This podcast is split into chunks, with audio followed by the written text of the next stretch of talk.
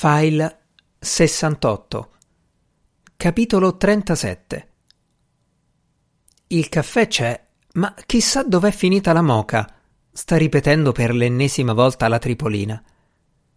L'Augusto non sa più come dirglielo, le ha anche fatto vedere l'imbocco della condotta dove l'ha buttata.